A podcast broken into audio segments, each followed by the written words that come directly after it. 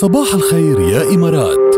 بودكاست. كثير مفيد صراحة وحلو. كتاب الأسرار السبعة للتربية المثالية تأليف تشلي هيرولد. Okay هات لنشوف. أنت اللي هل- هالايام أخذت لك عقلك إيه قصص صح. تربية هلا أنا قريت منه إيه. مقتطفات كمان جاد مش معقول شو بيغير ال- الأم والبي كمان مش بس ال- الأم. آه لا لا لا الاهل بشكل للاهل عام. Okay. أو للمربي يعني في أهل كتير بيكون في عندهم nanny مربية فكمان كتير مفيد لها يعني. حلو جميل. كتاب لنشوف. الأسرار السبعة للتربية المثالية هو من الكتاب ال- أو من الكتب الملهمة بالتربية وبتشوف هنيك إنه مهم كتير لكل مربي أو مربية حتى قبل ولادة الطفل. ها. الكتاب بيمشي مع المربي خطوة بخطوة من لحظة التفكير للإنجاب يعني وقت ما تفكروا بإنجاب بيبي لانتظار الولادة لكيفية التعامل معه كرضيع بعدين بيتابع معكم لمرحلة التعليم.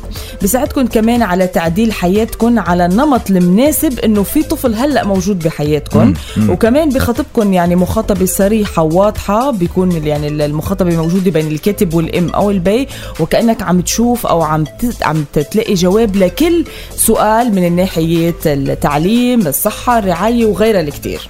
بيساعدك هيدا الكتاب على اكتشاف المواطن الخفية لقواك وتحسين شعورك بالثقة بالنفس. ورح يزودك كمان بالحكمة الضرورية لتصير أكثر كفاءة وبراعة بمواجهة تحديات الحياة كافة خاصة للأهل أو الأم والبي يعني. ولما تكتسبوا هيدي لما تكتسبوا آه، آه، هال- هالمبادئ ال- الانفعالية والمهارات التنظيمية الضرورية رح يحس كل واحد فيكم كأم وبي بأن وطئة الضغوط قلت كتير وبأنكم صرتوا أكثر سعادة ومستعدين لتنشئة ومحبة طفلكم بأفضل جو نفسي ممكن بإطار كل خطوة من الطرق السبع لتربية قويمة للأبناء. رح تكتشفوا نصائح بتعينكم على الارتباط بطفلكم بحال من الدفء والخبرات المشوقة منذ الطفولة المبكرة فصاعدا بقى.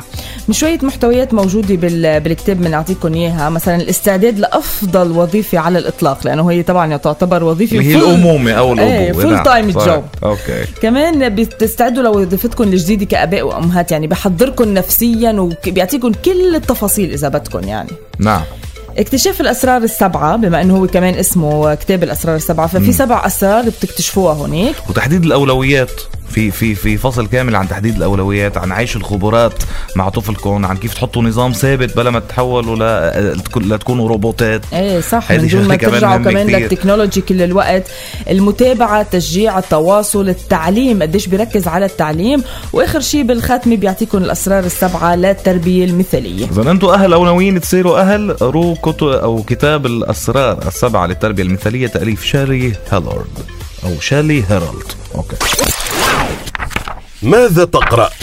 ولحتى توصلوا تصيروا أهل ويصير عندكم أولاد وتعيشوا حياة سعيدة بدكم توقعوا بالحب مية بالمية وأصعب شيء الواحد يوقع بالحب وأصعب شيء يحافظ على حبه وخصوصا آخر سنتين كان في صعوبة رهيبة يعني Exactly. كانوا حتى. ال couples عم بيأجلوا هيك ف ما بعرف يعني آخر سنتين كانت كانت صعبة على الكل. على على جميع الصعد كيف على اللي عم بيحبوا بعض فنحن عم نفتش نحن وسكاي فيو عم نفتش على ال couples يلي يلتقوا وحبوا بعض ووصل وصل حبهم لخواتم سعيدة بهالسنتين اللي قطعوا تحديدا.